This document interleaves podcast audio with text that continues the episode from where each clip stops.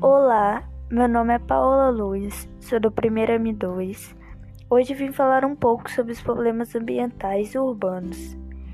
É preciso considerar alguns fatores que vão contribuir significativamente para o meio ambiente seja impactado de forma negativa. Os problemas ambientais urbanos são cada vez mais visíveis nas paisagens da cidade. Dentre os muitos impactos ambientais nas áreas urbanas, podemos destacar as enchentes, lixos urbanos, despejos de esgotos sanitários nos rios e poluição sonora.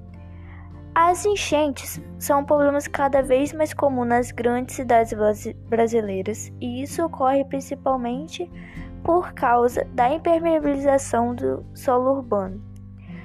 Lixo urbanos. Os lixos urbanos se tornam outro grande problema para o meio ambiente em áreas urbanas porque é falta de um tratamento adequado. Despejo de esgotos nos rios, é, aumento da contaminação da água proliferação de doenças e menor disponibilidade de água doce para o consumo humano.